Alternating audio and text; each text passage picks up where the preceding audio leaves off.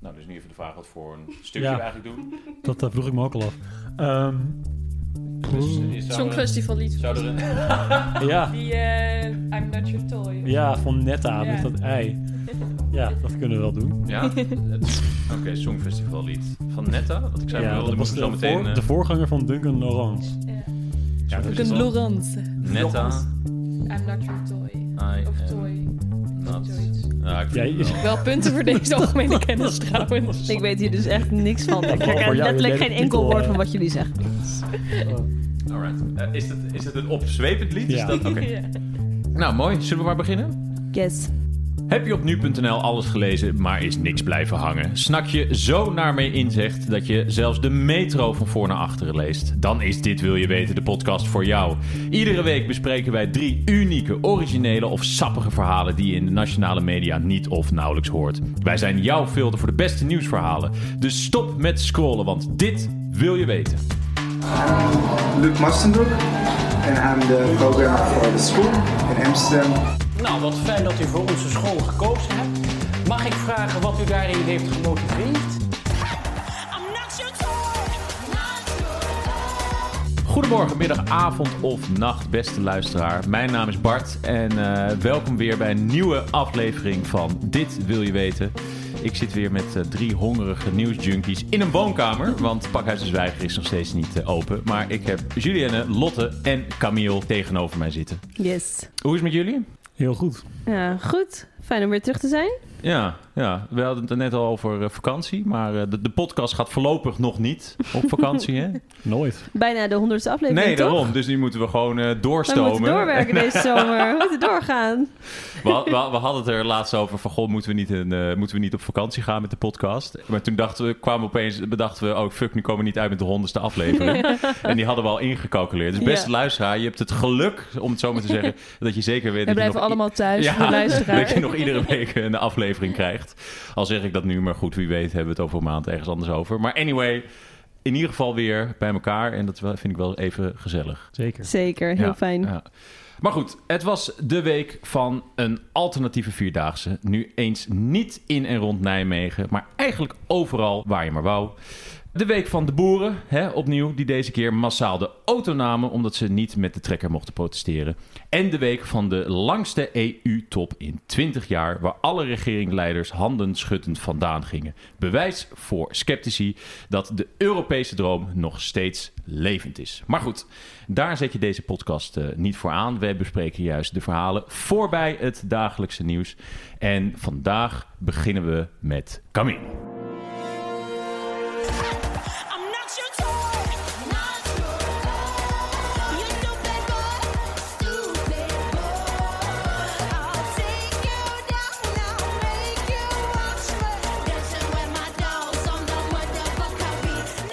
Oké, eh, we gaan het over eh, de, de volgende zomerhit eh, hebben, Camille. Nee, gelukkig is dit al een zomerhit geweest. Of nee, ik heb eigenlijk weinig gehoord en daar ben ik ook wel weer blij mee. Maar dit was, de, dit was een, de, de vorige Songfestivalwinnaar voor Duncan. Oh ja? Ja, en dat, zij kwam uit Israël. Netta heet ze volgens mij. Oké, alright. Ja. En, en waarom luisteren we hier naar? Nou ja, ik dacht we moeten even een leuke introductie hebben voor mijn onderwerp. Want dat wordt ietsje minder leuk dan dit nummer. Ja. Ietsje minder vrolijk, laten we het zo zeggen.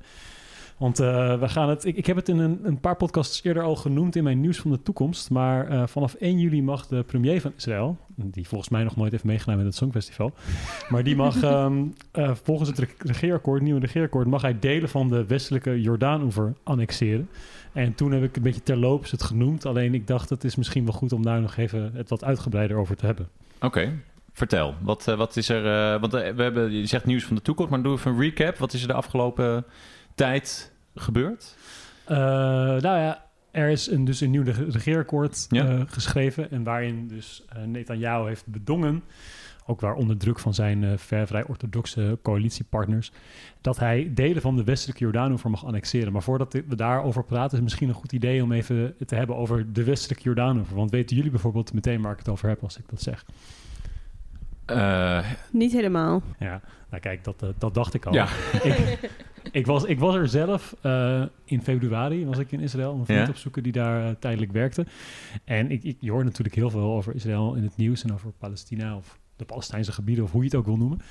En eh, ja, ik, ik heb daar eigenlijk pas goed geleerd hoe, wat het nou eigenlijk allemaal inhield. Dus misschien goed om te delen met de mensen die er wat minder experts over zijn. Nou, de westelijke Jordaanover is een stuk land tussen ja, Israël en Jordanië. En dat is een, stuk land waar vooral veel Palestijnen wonen. Maar goed, die, is- het is nog niet helemaal onder controle van Palestijnen, of eigenlijk helemaal niet.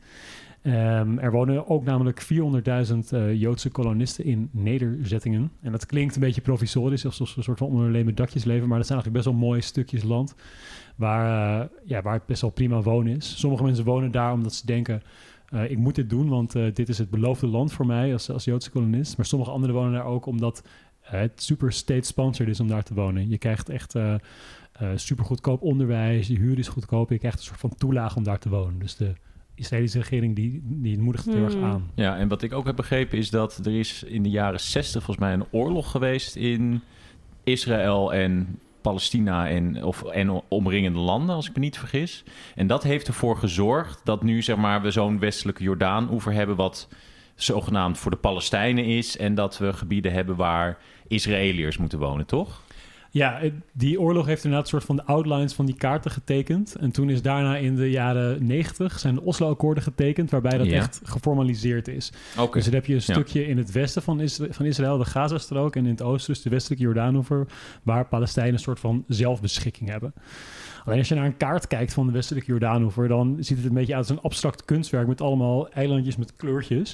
Er zijn eigenlijk- drie gebieden daar, area A, B en C, dus van ABC. En ja, die, liggen, niet per se aaneengesloten. Eigenlijk is het helemaal Area C. En heb je een paar Palestijnse stadjes. Vooral Ramallah, Nablus, Bethlehem. Ik zeg stadjes, zijn echt best wel grote steden. En daar hebben de Palestijnen zeggenschap. En heb je daaromheen heb je eh, Area B. En daar hebben ze dan gedeelde eh, zeggenschap. En het idee was dat in die gebieden met Palestijnse steden... dat de Palestijnse staat zou worden.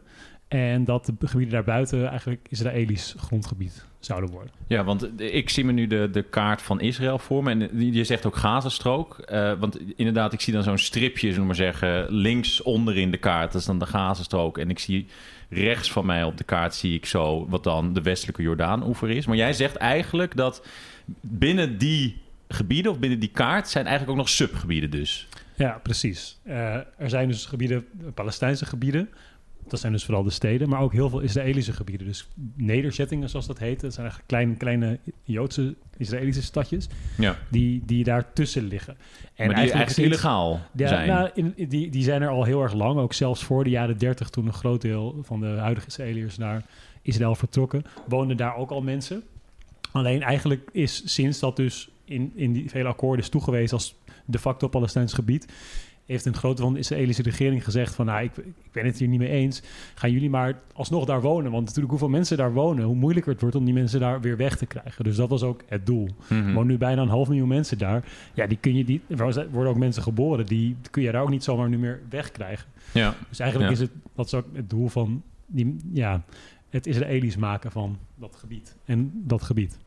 De, de, eh, en nu komen we op de dag van vandaag uit. Mhm. Want nu heeft Netanyahu, de huidige president van Israël, heeft aangekondigd: nou, we gaan die Israëlische gebieden uitbreiden. We gaan de Palestijnse gebieden innemen. Wat, wat is hun plan nu? Ja, technisch gezien is nu is het niet Israëlisch grondgebied. Het is, eh, ja, het is een soort van een, een administration van die onder controle staat van Israël, maar het is niet echt Israël.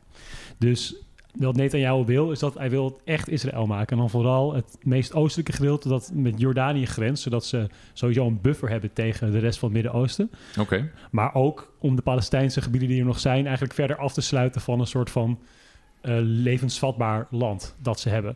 En hij heeft de wind eh, in de rug gekregen door president Trump, die een soort van vredesplan, zeg ik tussen aanhalingstekens, heeft eh, gepresenteerd, waarbij dit eigenlijk werd voorgesteld van joh, annexeer dat lekker, dan mogen de Palestijnen in dat kleine stukje in het midden wonen.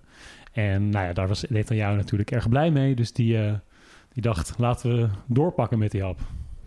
Want je zegt dan mogen de Palestijnen in dat stukje in het midden wonen. Dus dan de gebieden die Israël annexeert, daar zouden dan ook de Palestijnen weer uit moeten. Ze worden daar niet dan. ehm, die mogen daar niet blijven wonen en worden dan bijvoorbeeld tweederangs burgers of zo. Wat je nu in sommige gebieden ook ziet gebeuren. Ja, het is, het is een beetje onduidelijk wat er, wat er daarmee gebeurt. Want daar zitten natuurlijk ook gewoon dorpjes en, en ook stadjes in, in die te annexeren gebieden. Maar Netanyahu heeft er wel laten weten dat hij niet van plan is om de Palestijnen die daar wonen een Israëlisch paspoort te geven. Wat wel zo ver zou zijn. Dus of hij ze nou eigenlijk wel wil deporteren, weet ik niet. Maar recht te geven, homa. Maar het is dus nog niet gebeurd. Nee, vanaf 1 juli mocht het. En in- initieel was hij ook van plan om hier lekker mee door te gaan. Alleen nou zijn er een paar kinken in de kabel. Nou, ten eerste eh, heeft Israël weer een opleving van de coronacrisis. Dus eh, ja, heel veel Israëliërs zelf vinden ook dat het de prioriteit niet moet liggen bij annexeren. Sowieso is een meerderheid eigenlijk tegen annexaties. Blijkt uit peilingen. Eh, en daarnaast heeft ook pre- president Trump nu wel wat anders te doen dan zijn Israëlische premier steunen in dit hele gebeuren. Dus vandaar dat er eigenlijk nog niks aan de hand is. Maar technisch gezien kan het wel. Dus er leven nu, ja, ze, eh, laten we eerlijk zijn, de Palestijnen leven natuurlijk al jaren en jaren in een soort shock. Hè? Maar jij bent daar geweest. W- Wat, wat heb jij daar ervaren onder de, de mensen? Onder de mensen. Ehm, ja, het, het, is, het is vooral heel interessant hoe je, als je in, in, in Israël zelf bent, dat je totaal niet het idee hebt dat je in een land bent wat nu, zich nu zo bevindt in een conflict. Het is, je zit echt in een hartstikke leuke steden, je bent heerlijk aan het eten. Maar zodra, zodra je die... Ja, het is echt Niet heel- onbelangrijk, hè? Ja, ik heb ook geen luchtalarm gehoord, maar dat was er misschien mazzel. Maar goed, dan eh, ga je die Palestijnse gebieden in en dan zit je opeens in zo'n dorpje dat blijkbaar op, op- in Area C lag, wat dus Israëlisch grondgebied eigenlijk niet officieel, maar onder Israëlische controle staat. En dan eh, hoor je het verhaal van een schuur die, die daar door een, door een hele sterke wind is eh, kapot is gegaan. En dan mag je dat niet repareren, want je mag eigenlijk niks bouwen op Area C, ook al stond die schuur er eigenlijk al veel langer dan dit conflict er was. Of een waterleiding bouwen, best wel een soort van eerste levensbehoefte, mag gewoon niet.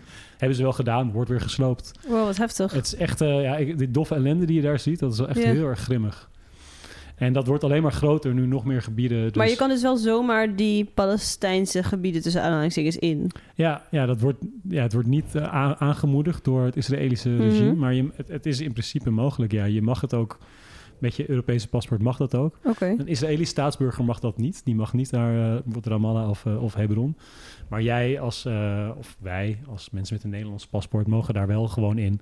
Het is wel lastig als je dan weer uiteindelijk het land uit wil en de douane vraagt aan jou, ben je daar geweest? En jij zegt ja, nou dan, dan is, wordt het wel heel grimmig. Dan gaan ze je wel een beetje ondervragen of verdenken van... Ja, ik had dat gelukkig niet. Maar Mhm. ja, dat, dus het, het, het wordt niet aangemoedigd, maar het kan, het kan wel gewoon.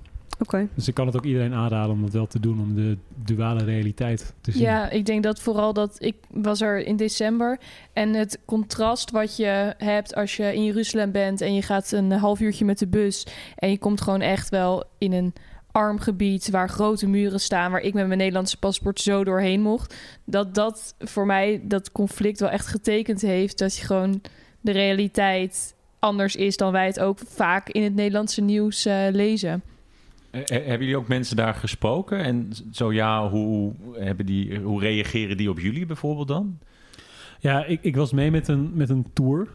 Eh dat klinkt alsof het soort Klinkt, die klinkt heel apart, op- ja. Je was op safari of wat is dit?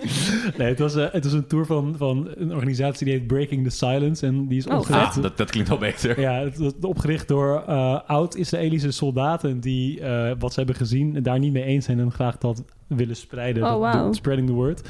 En die organiseren dus daarom, om, om de realiteit ook te laten zien, tours naar ehm, de, de Palestijnse gebieden. Ja. Maar goed, dan, dan, ik sprak dus vooral met Palestijnse activisten die heel vaak hetzelfde verhaal hadden gehouden. Dus ik heb niet echt onderzoeksjournalistiek kunnen doen. Misschien, Lotte, dat jij... eh, Ehm, nee, ik ook niet echt wel een beetje de vrienden van degene die ik opzocht. eh, een Mhm. beetje terwijl ik wijn dronk en lekker at. Dus het was ook een beetje in een gezellige sfeer. Ehm, en die zeiden ook wel heel erg van... Wij hebben niet per se iets tegen Israëliërs. En, er was, en Israëliërs hebben niet per se iets tegen ons, als in burgers onderling. Maar vooral gewoon het machtsspel. En dat allebei de kanten gewoon... Nou ja, en vooral dan in dit geval de Israëlische kant gewoon alleen maar door wil koloniseren en niet aan het zoeken is naar een oplossing waar de meeste mensen het meest gelukkig van worden. Daar irriteren zij gewoon zich het aller allermeeste aan. En dat het niet per se een hele erg onderlinge haat is volgens mij, of de mensen die ik dan sprak. Ja, het is echt... eh, en wat, wat, wat, Camille, wat denk je de, de komende weken? Gaat net in jouw actie ondernemen?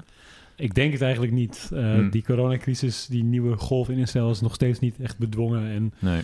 en er is, blijkt dus ook niet heel veel support te zijn vanuit de, de Israëlische eh, bevolking hiervoor. Ja.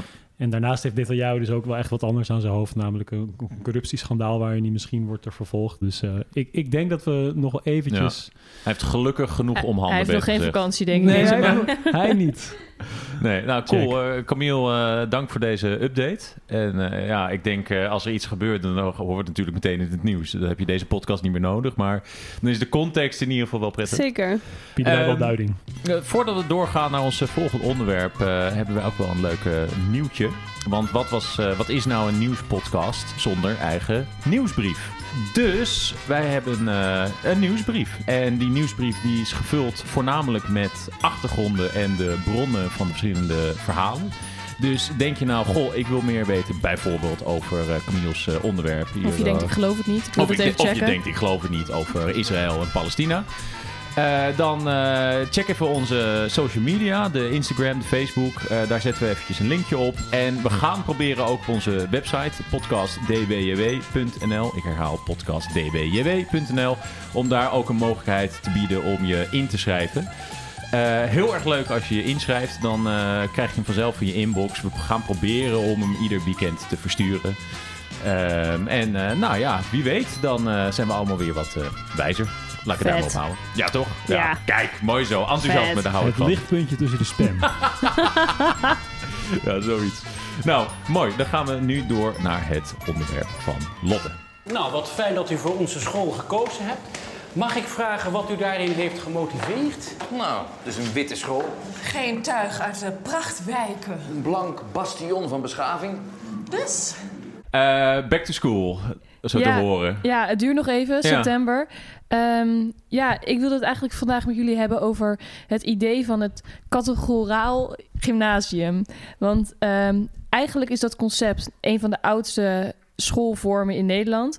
Maar horen we er eigenlijk niet zoveel over. En vooral eh, het ministerie van Onderwijs, Cultuur en Wetenschap is al jarenlang bezig om eh, onderwijsongelijkheid in te perken, om ehm, de kansen van elke sociale groep in Nederland te vergroten, om eh, naar, naar het VWO te gaan of om in ieder geval op zijn eigen niveau onderwijs te krijgen. Maar, buiten, maar in deze discussie valt het categoraal gymnasium daar eigenlijk een beetje buiten.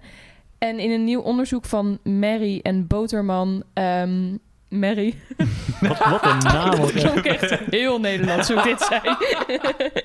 Mary en Boterman, ja, zeker. Mary en Boterman. Wie kent ze niet, Ja, ja. hè? Dodelijke duo. Ja, precies. Eh, die zeggen eigenlijk dat categoraal, categoraal gymnasium... daar moeten we even naar kijken. Want volgens ons is dit iets wat die onderwijsongelijkheid ontzettend in de hand helpt. En, en als iemand die niet categoraal gymnasium heeft gedaan, ehm, wat is categoraal gymnasium? Een categoraal gymnasium is, nou ja, ja, kom op zeg. Hey, hallo.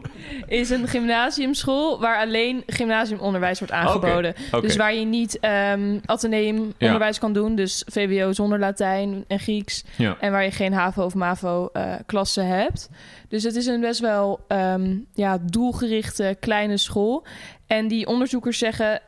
eigenlijk zit, wordt hier de Nederlandse elite gevormd... en is het super lastig om als jouw ouders daar niet al bij hoorden... om daar dan op te komen.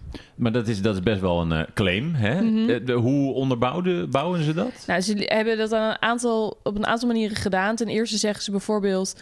De, door de geografische liggingen van die gymnasia... eh, krijg je al heel erg een verdeling tussen stad en platteland.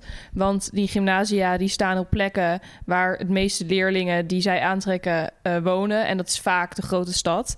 Ehm, vaak de Randstad. Eh, dus je ziet dat bijvoorbeeld in Zeeland of in Drenthe... of in een beetje Zuid-Groningen, Zuid-Friesland... ehm, dat daar helemaal geen aan, eh, dat er het niet heel weinig leerlingen Nee. zijn die daarheen Ja, gaan. Ja, en ehm, ze laten ook zien dat eh, volgens mij bijna de helft van de leerlingen op het gymnasium hebben ouders die een universitaire opleiding hebben gedaan. Nou, als je dat vergelijkt met een normaal VWO, is dat ongeveer een derde. Ja. En dan is natuurlijk nu wel eventjes de vraag... want ik heb al toegegeven, ik heb geen gymnasium gedaan. Dan eh Julienne, Lotte, Camille, hoe zit het met jullie? Ja, ik, eh, ik kan hier wel even mooi met een persoonlijk verhaaltje op inspringen. Ik heb namelijk ja, Oké, wel, wel het gymnasium gedaan, maar niet op een categoraal gymnasium. Oh, oké. Maar toen ik in groep 8 zat, toen heb ik eh, de CITO-toets gedaan. En toen haalde ik de hoogst mogelijke score op de CITO-toets, 550. Maar toen zei de groep 8 juf, zei, nou, maar dat, dat is niks voor jou, dat VWO. Ga jij maar naar de HAVO. Ja, dat is eh, best gek als je een hoge score haalt. Maar die zei, nee, dat is beter. Toen ben ik naar een gewone school gegaan en een HAVO-VWO-brugklas gestart. En daardoor ben ik doorgestroomd naar het gymnasium. Omdat die school ook gymnasium aanbood. Toen kon ik dus heel goed doorstromen. Dus ik ben heel erg voor zo'n school waarin je dus de mogelijkheid hebt... dat Ja, ja. als je Ja. Hè, hoort of te horen krijgt van... nou, jij, jij past daar niet of jij kan daar niet... eh, dat je makkelijk door kan stromen. En eh, dat had ik niet kunnen hebben als mijn school geen gymnasium had aangeboden. Ehm, dan wel als ik misschien op het gymnasium was begonnen... en naar beneden had moeten gaan. En dat ik dan van school af had gemoeten. Ja, ja. En Lotte en Camille? Ja, ik, ehm, ik heb wel op een categor categoraal gymnasium gezeten. Oké, Ja. en, alright. en hoe voel je je nu? Hoe, hoe verhoud jij, eh, zweef Nou- jij over de mensenmassa heen? Of hoe voel je je? Kijk, elitair dan ik krijg je het natuurlijk niet. Laten we dat maar Nee, grapje. Ehm, nou, ik merkte wel aan mijn... eh, toen ik dit onderzoek las en toen ik die eh, nieuwsartikelen erover las... dat ik dacht, nou, wat een onzin is dit. Ik bedoel, eh, hoezo waren er normen en waarden... die andere mensen niet begrepen? Of, maar toen dacht ik wel van, ja, maar... Ik, mijn ouders hebben allebei gestudeerd. Eh, misschien is het inderdaad wel zo dat omdat het voor mij dan iets normaals is, dat ik niet zie dat als je ehm, niet uit een familie komt waar dit dan het normale is, dat het heel lastig is om je daaraan aan te passen. Dus ik ben het er. En inderdaad, wat Julien net zei, van dat je niet eh, in een brede brugklas kan beginnen, dat is natuurlijk echt. Nou ja, dat werkt alleen maar die onderwijsongelijkheid in de hand. Die, Ja, ehm, zeker. Ja. Die Ja. uit CITO-scores en adviezen en doorstroomt. Ja. Ja. En Camille? Ja, ik, ik ben eh, net als Julien, eh, heb ik op een school gezeten met meerdere schoolniveaus, maar waar ik wel gymnasium heb gedaan. Eh, wel, wel meteen ermee begonnen, dus wat dat betreft had die brede brugklas voor mij niet heel veel een doel gehad. Maar ik merkte wel eh, dat de mensen van de categorale gymnasia, want daar ken ik er ook wel een aantal van in mijn middelbare schooltijd, dat was wel echt een, een, een type mens. Ja, was wel echt een, Ja, ja, ja, eh, dat waren dan, want ik zat Ja. op school in Amstelveen en, en dan had je ook wel vrienden in Amsterdam en die zaten dan het Barlees, Fossius Ignatius. En dat waren dan wel gewoon ja, de mensen die op, in de tweede klas aan de druk zaten, maar wel meteen over Seneca gingen praten. Het was een Juist. soort van, ja, wel echt een, een, eh, een, een typeje. En, en nog steeds kom ik soms mensen tegen en als ze dan zeggen dat ze op het Barlees hebben gezeten, denk ik van, ja, dat verbaast me helemaal niks. Ja, ik denk ook wel dat mij dan. zulke gymnasia zorgen er ook wel voor dat kinderen al vanaf 12 zich zo snel in een specifieke leefwereld Ja. verder beginnen en niet meer andere kinderen ontmoeten uit andere leefwerelden. Waarin als je op een school zit met de MAVO en de HAVO en het Atheneum en het gymnasium, je bevindt onder gewoon allerlei verschillende Mhm. kinderen. Ja. En dat ook later in je leven gaat, meer gaat voortzetten Ja, dan je alleen ja. maar blijft bevinden onder je eigen groep. Maar dat is wel leuk, want nu hebben we dan het hele spectrum. Want ik zat ook op een brede school, eh, net zoals Julienne, eh, waar ook gymnasium was. Maar ik heb geen gymnasium gedaan. Oh, Dus dan heb je hier alle, alle ervaring. Ja, ik begreep al, ook altijd die grapjes die in het Latijn werden gemaakt over mij. Dat snapte ik nooit. Dus, eh nou ja, oh, dat zie je, ik- gepest in het Latijn. Dat is wel echt een beetje sneu. Wat voor schoolgenoot had jij dan? Ja, nee, dat- ik maak maar, ik maak maar een grapje natuurlijk. Nee, maar ik ben wel even benieuwd, Lotte, wat, ik, wat Julienne net zei... en Camille ook eh, op, op hinten... dat je dus puur en alleen met gymnasiasten op school zit. Is dat inderdaad bijvoorbeeld een, een, een probleem... wat de, de, de Nou, onderzoekers vinden? Ehm, waar ik het met klasgenoten, als ik uit mijn eigen ervaring spreek, het ook Mhm. juist over had, is dat wij het ook wel weer iets positiefs vonden of zo. Want wat op, het, ehm, op mijn school bijvoorbeeld helemaal geen issue was, was eh, eh, pestgedrag. Of nou ja, niet natuurlijk helemaal niet. Ik wil niet verhalen eh, te niet doen. Maar dat ik, wij wel allemaal het gevoel hadden dat er meer een cultuur was van ook degene die inderdaad in een hoekje Seneca zitten te lezen in hun eentje, die worden met rust gelaten en die mogen dat doen. En dus het was wel een hele, ehm, in die zin binnen die muren, dus een hele open cultuur.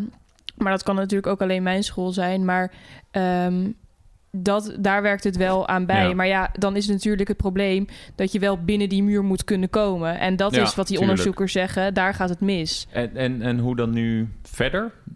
Nou ja, het is al sinds eh, eh, de jaren zeventig pleit de PvdA er al voor van... moeten we daar niet eens een keer naar gaan kijken? Die discussie is nu weer wat minder.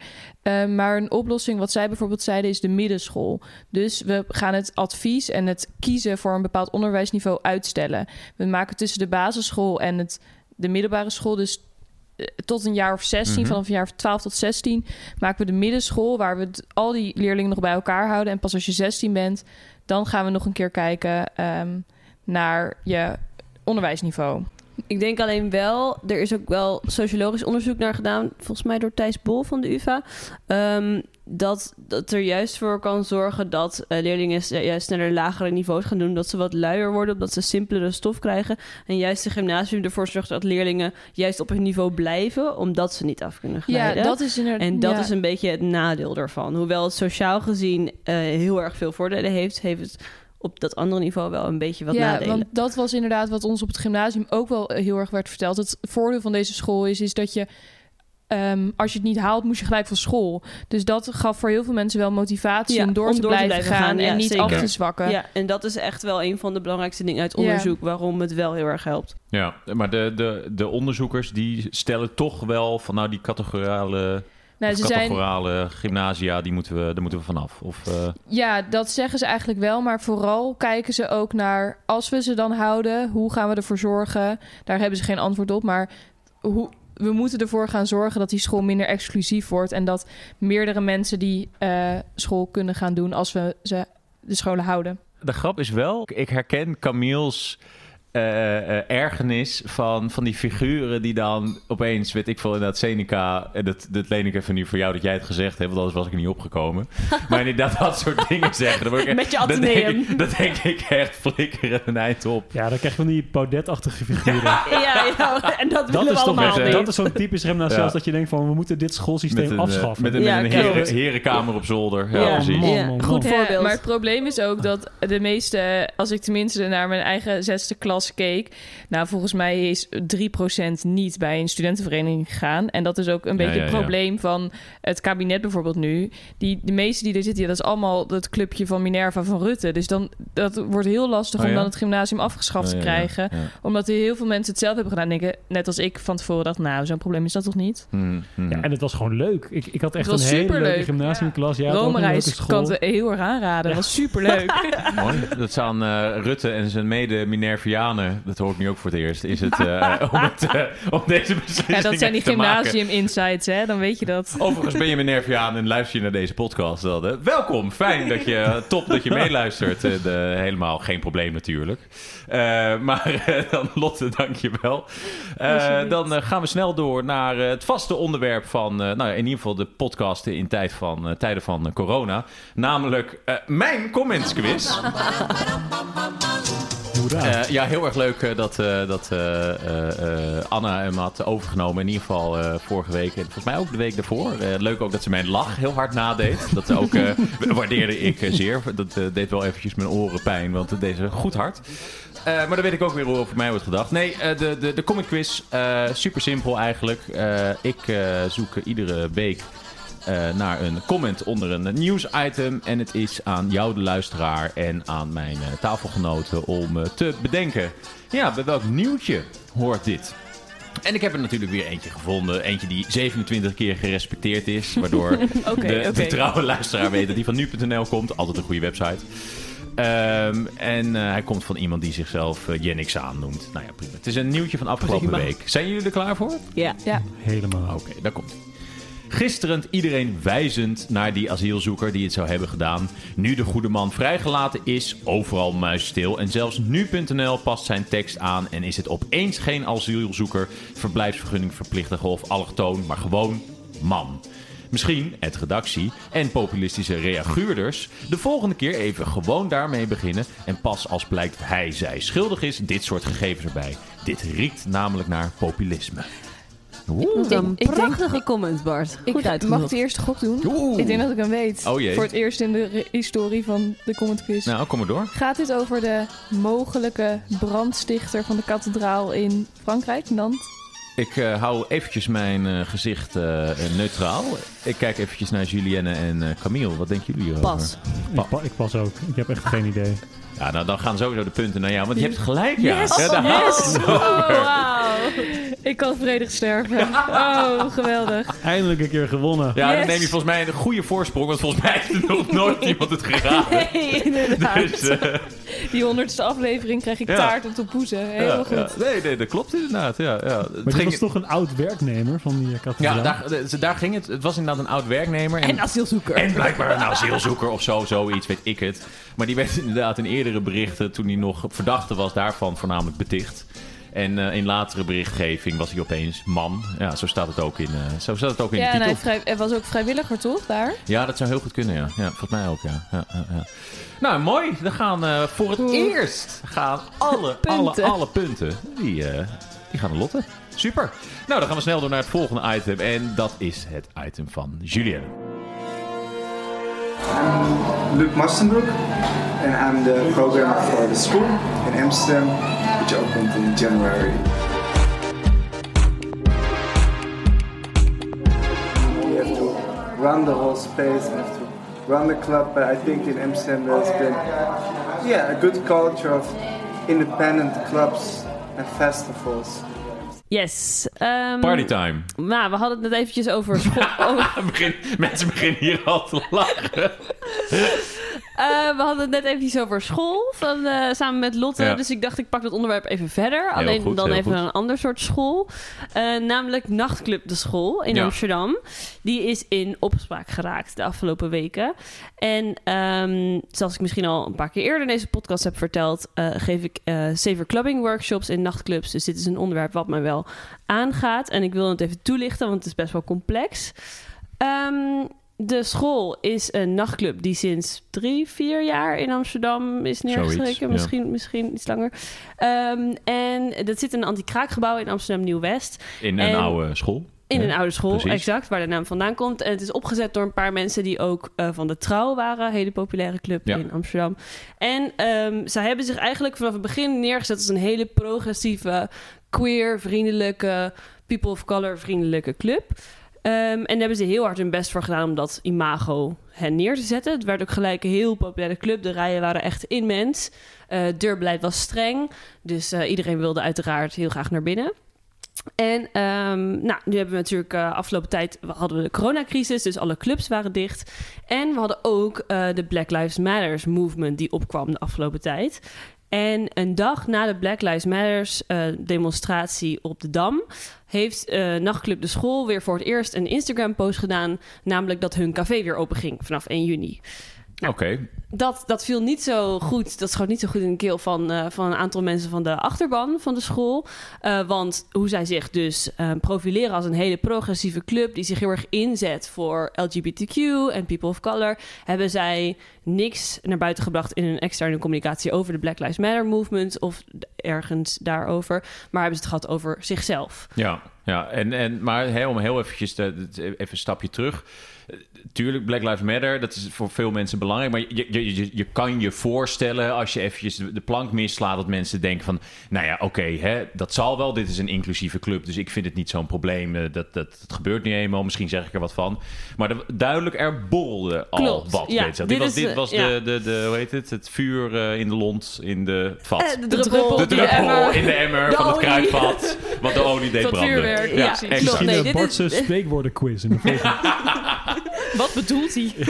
Nee, klopt. Dit is eigenlijk iets wat, eh, wat al vanaf het begin dat de school open is, een beetje een probleem is bij eh, de bezoekers, bij ook de achterban. Ze hebben een hele sterke achterban, eh, mensen die vaste bezoekers zijn. Is eigenlijk dat dus de manier waarop ze zichzelf profileren, dat ze daar eigenlijk niet genoeg aan doen om dat uit te dragen. En ook dat er dingen in hun club gebeuren die daar helemaal niet bij aansluiten bij hoe ze zeggen dat ze zijn. Ehm, het hele managementteam is wit. Een groot deel van het eh, vloerpersoneel is wit. Ehm, ze boeken heel veel witte artiesten. Ehm, en er is ook met externe beveiligingsbedrijven zijn er wat problemen geweest met etnisch profileren en met mensen die binnenkwamen en ook wat seksistisch gedrag van beveiligers tegenover bezoekers. En dat is al een paar keer aangekaart bij de school, bij het managementteam. En dat is een beetje, zijn een beetje als incidenten opgenomen, maar het is niet Mhm. echt gezien als structureel probleem. En eh, nou, zoals ik net al zei, wij hebben met mijn werk een paar keer workshops gegeven daar aan het team, vooral aan het vloerpersoneel, die er eigenlijk ook heel erg voor open stonden om zich aan te passen, om eraan te werken, om inclusiever te worden. Maar juist die botsing van het personeel, de bezoekers, het managementteam en het externe beveiligingsbedrijf zorgt ervoor dat eigenlijk die problemen al een beetje doorsudderen, al een paar jaar. En nu is het eigenlijk een beetje ontploft. Vooral online natuurlijk, want de club is nog steeds dicht. Dus die Instagram-pagina van de school wordt helemaal gewoon met comments bestormd. Ja. Ja. En in de, in de Facebookgroep van de achterban wordt ook veel ehm geruzied onderling. Ehm, en nu heeft de school heeft, eh, een avond georganiseerd om eigenlijk het te hebben over al deze dingen die worden aangekaart. En het is eigenlijk een heel pijnlijk tribunaal geworden, waarin ze gewoon een stortvloed van commentaar over zich heen kregen en zelf niet zo goed een houding wisten te geven, behalve dat de directeur zei dat hij zou gaan opstappen.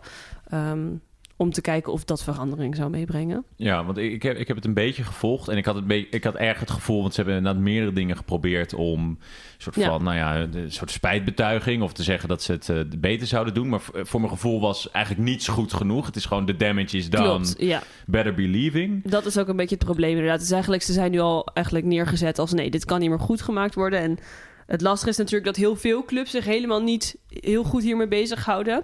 Alleen omdat de school zich profileert als een progressieve club, zij daar echt op worden aangesproken.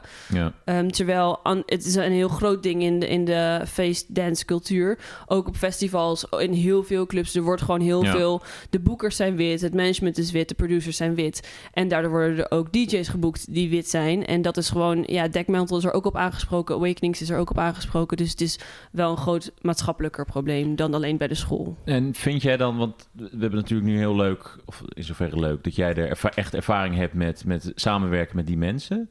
Heb je het gevoel dat het terecht is? Eh, ja, ehm, hoewel ik het lastig vind dat het nu inderdaad dat, het voor de school nu opblaast. Hè? Het stond zelfs in de Volkskrant. Ik bedoel, dit is, eh, dit is een club in Amsterdam en het is opeens pagina breed in de Volkskrant te lezen. Dus ik, dat vind ik lastig, want ehm, dat, dat krijg je nu. Dat is, dat is, dit soort call-out cultuur, dat vind ik heel vervelend. Eh, maar aan de andere kant, ja, als je jezelf zo neerzet, dan moet je niet alleen gebruiken als marketing truc. Dan moet je ook weer echt aan gaan werken om people of color te versterken. En dat doen zij gewoon niet. En dan mag je het ook niet gebruiken. Want op, op wat voor manier ben jij bij dat bedrijf binnengekomen? Ehm, wat was het doel? Nou, voor mijn werk, Sex Matters, geven we dus die safer clubbing workshops. En het management heeft ons specifiek gevraagd van... Nou, hier zitten wij mee, willen, wij, willen jullie ons trainen op diversiteit en inclusiviteit? Ja. En dat hebben we elke keer gedaan. Dat, is heel, dat hebben ze heel goed gedaan. Dus dat elke keer als ze weer nieuw personeel hadden... hebben ze ons opnieuw ingehuurd om die nieuwe groep te trainen. Eh, dus daar hebben ze wel hun best op gedaan. Maar in andere dingen hebben ze nog wat minder... eh, hebben ze ja, nog wat steken laten vallen. En de line-up heeft ook, is ook best wel eh, divers, die ze boeken. Ja, precies. Ja, volgens mij stond er nu dat in de afgelopen tijden was een derde was gekleurd van de line-up. En hoewel het in andere clubs is dat veel lager. Ehm, maar dus, dus dat is al best goed. Alleen je kan gewoon nog wel meer moeite doen. Zeker ook door in je personeel wat meer kleur te laten zien en diversiteit. En zeker in je managementteam en in je boekers. Ja, maar ik hoorde net wel, je, je, je noemde, eh, ik we hadden het heel eventjes over dat deurbeleid. En je noemde wel van ja, dat het ook bedoeld was om misschien mensen uit, buiten te houden die, eh, nou ja, op, op wat voor manier dan ook problemen zouden veroorzaken. En dat het best een veilige Ja, omgeving was. Het als het daarom gaat, is het zonde dat, dat dat aspect dan verloren gaat. Ja, zeker. Ik ging een paar jaar geleden nog best wel wat naar de school. Mhm. Nu al een tijdje niet meer. Maar ik ging daar wel oprecht heen. Omdat ik me daar heel prettig voelde. Omdat ik me daar kon kleden hoe ik wilde. Omdat ik daar kon dansen hoe ik wilde. Zonder lastig te vallen worden door, door vervelende mannen die daarheen gingen om een beetje te jagen. Maar omdat er mensen kwamen die er kwamen voor de muziek en voor de sfeer. Ehm, en, en dat is wel wat dat, waar dat deurbeleid voor zorgt. En daarom ging ik wel daarheen in plaats van naar de Chicago Social Club. Ja, ja, ja. Blijft het bestaan? Nou, ze hebben nog een vergunning voor een jaar. Dus eh, ik ben benieuwd. Maar ze zijn ook al maanden dicht. Dus, eh, ja, dus ik weet niet of ze het halen. ja, Want, misschien dat eh, het financieel dat dat ze dan opeens moesten de huur is. doorbetalen. Dus, eh, Maar blijft de achterban het supporten? Dat vind ik wel een interessante dat, is, dat is wel een goede vraag. Ik weet ook niet hoe groot gedeelte van de achterban ehm, inderdaad nu zo in opspraak hier over ehm, in de stijger stond. Ehm, maar ze hadden wel een grote achterban. Dus het kan zijn dat ze gewoon door kunnen gaan. Maar ik denk wel dat ze echt stappen gaan ondernemen nu. Ja, nou, ik ben heel erg benieuwd hoe ze, er, eh, hoe ze eruit gaan komen. Ik denk dat Zullen ze we een wel... keer als team uitje Ja. gaan kijken hoe het daar is? Kijk, dan zijn we de enige vier, eh, of wat is het? We zijn met iets meer, maar dan zijn we de enige die daar binnenkomen. Nou, gezellig dat het wordt. Ja, dat, zou, eh, dat wordt heel gezellig. Ja, Misschien zijn een te grote groep, dat wordt hem niet, jongens. Oh ja. Nee, Oh, ja, dat ja, Moeten we precies, in- precies. moeten in koppeltjes gaan. ja, ja, ja, precies. Nou, misschien wel een idee, ja. Maar laten we even wachten totdat Tot het allemaal Zuid. iets meer iets weer geluwd is. En, en de clubs weer open ja, zijn. en dat we er überhaupt. heen kunnen gaan. Oké, nou cool. Eh Julien, dankjewel voor deze toelichting. En Ja, ik vond het heel tof om eh, ook even wat insider knowledge ervan te krijgen. Om jouw ervaringen te horen. Ehm, ja, voordat we afsluiten kijken we natuurlijk altijd eventjes een week vooruit. Wat gaat de headlines domineren? Nou ja, ik ben wel benieuwd. Hebben, hebben jullie eigenlijk iets? We hebben het er eigenlijk niet echt over gehad van tevoren. Eh Camille? Nou, ik, ik had iets. Er was namelijk een rechtszaak tussen Milka en Rittersport. Ja. Rittersport was dat, dat vierkante, eh, vierkante chocolade. Ja, ja, ja. Vierkant. Makkelijk. Lekker. En Milka die was in Duitsland ook vierkante repen gaan verkopen. En dat was een rechtszaak over of ze dat wel of niet mochten doen. Met Rittersport aangespannen tegen Milka. En nou ja, Fantastisch. maar die uitspraak was dus eigenlijk al vandaag. Dus het is geen nieuws van de toekomst, maar het is Ach. eigenlijk meer nieuws van vandaag. Maar wat is de uitspraak? Milka mag het niet doen. Vierkante, Oeh, vierkante chocoladerepen Dat mag zijn voor alleen voor Rittersport. only. Heftig. Oké, you heard it here first. Dus eh, als je eraan denkt om een bedrijf met vierkante chocolade te beginnen, Don't don't, do it. do it. Be Niet in warned. Duitsland. Be warned. Lotte? Eh, nou, ik heb best wel een, niet echt nieuws van volgende week. Maar vandaag heeft China een raket gelanceerd naar Mars. De Tiawan 1. En blijkbaar gaat het druk worden op Mars. Want ook al de Verenigde Arabische Emiraten... die hebben een raket gelanceerd ja, naar Mars. ik. Ja. En volgende week gaat ook Amerika een raket lanceren naar Mars. Dus ik dacht, jeetje, volgende week wordt druk op Mars. Nee, pas in februari wordt het druk op Mars. Want het is een eindje vliegen. Dus ik ben benieuwd wat ze Dan moeten wij er, eh, nu alvast nog sneller gaan. Precies, moeten we met, de- met, met Nederland of met de Europese Unie, we hebben toch zo de ESA, moeten wij ook niet een raket snel afvuren. Die nog sneller is. Nee, ja, Europa wilde het ook, maar toen kwam corona, dus dan was het allemaal wat Ja, ingewikkeld. wij, maar wij vinden andere dingen Ja, belangrijk. precies. Ja, gelukkig. Oké, mooi. Julienne, heb jij nog iets? Eh, yes, eh, zaterdag begint officieel de Pride. Ah. Eh, maar ja, helaas kan natuurlijk allemaal... de activiteiten kunnen niet doorgaan zoals het normaal gebeurt. Ze gaan wel proberen om wat coronaproefactiviteiten te organiseren. En Ja. het is natuurlijk gewoon wel best wel belangrijk in deze tijd... om wel nog de Pride te blijven vieren. Dus Ja. eh, ik ben benieuwd wat er volgende week eh, over geschreven wordt. En heb je nog, eh, want er zijn inderdaad een paar activiteiten, heb ik begrepen. Heb je nog iets op je agenda staan zelf? Nee, nog niet. Ik ga nog even wachten wat er uitkomt. Want ik, ik heb alweer allemaal dingen gelezen over het Amsterdamse centrum... wat overspoeld wordt met toeristen en drukke straten. En daar heb ik niet heel veel zin in. Dus Ja. ik ben benieuwd. Oké, nou in dat geval, eh, ja, dan, eh, dan eh, ga ik ook weer even kijken naar de agenda. Ik ben wel benieuwd. Ik, heb, ik, vind, ik vond altijd de, de, de- over de grachten vond ik nooit zo, Nee. vond ik nooit wat. Maar de, de activiteiten eromheen vind ik wel leuk. Maar ik had het nog niet heel erg op mijn netvlies. Tof. Goed, dat was hem weer voor deze week. Ik noem nog eventjes dus dat we een nieuwsbrief hebben. Of we gaan in ieder geval proberen. Misschien wordt het helemaal niks. Dan eh krijg je hem opeens niet meer. Maar voor nu, hij staat klaar. Dus ga naar onze website. Kijk op onze social media. En eh, daar vind je een linkje om eh, je op te geven. En dan eh, komen de, de, de bronnen, de extra achtergronden van ook deze aflevering. En hopelijk toekomstige afleveringen gewoon jouw kant op. Rest mij alleen nog om Camille, Lotte en Julienne te bedanken. Eh, luisteraars, ik hoop dat jullie de volgende week weer zijn. Wij in ieder geval wel. Tot dan. Doei. Bye.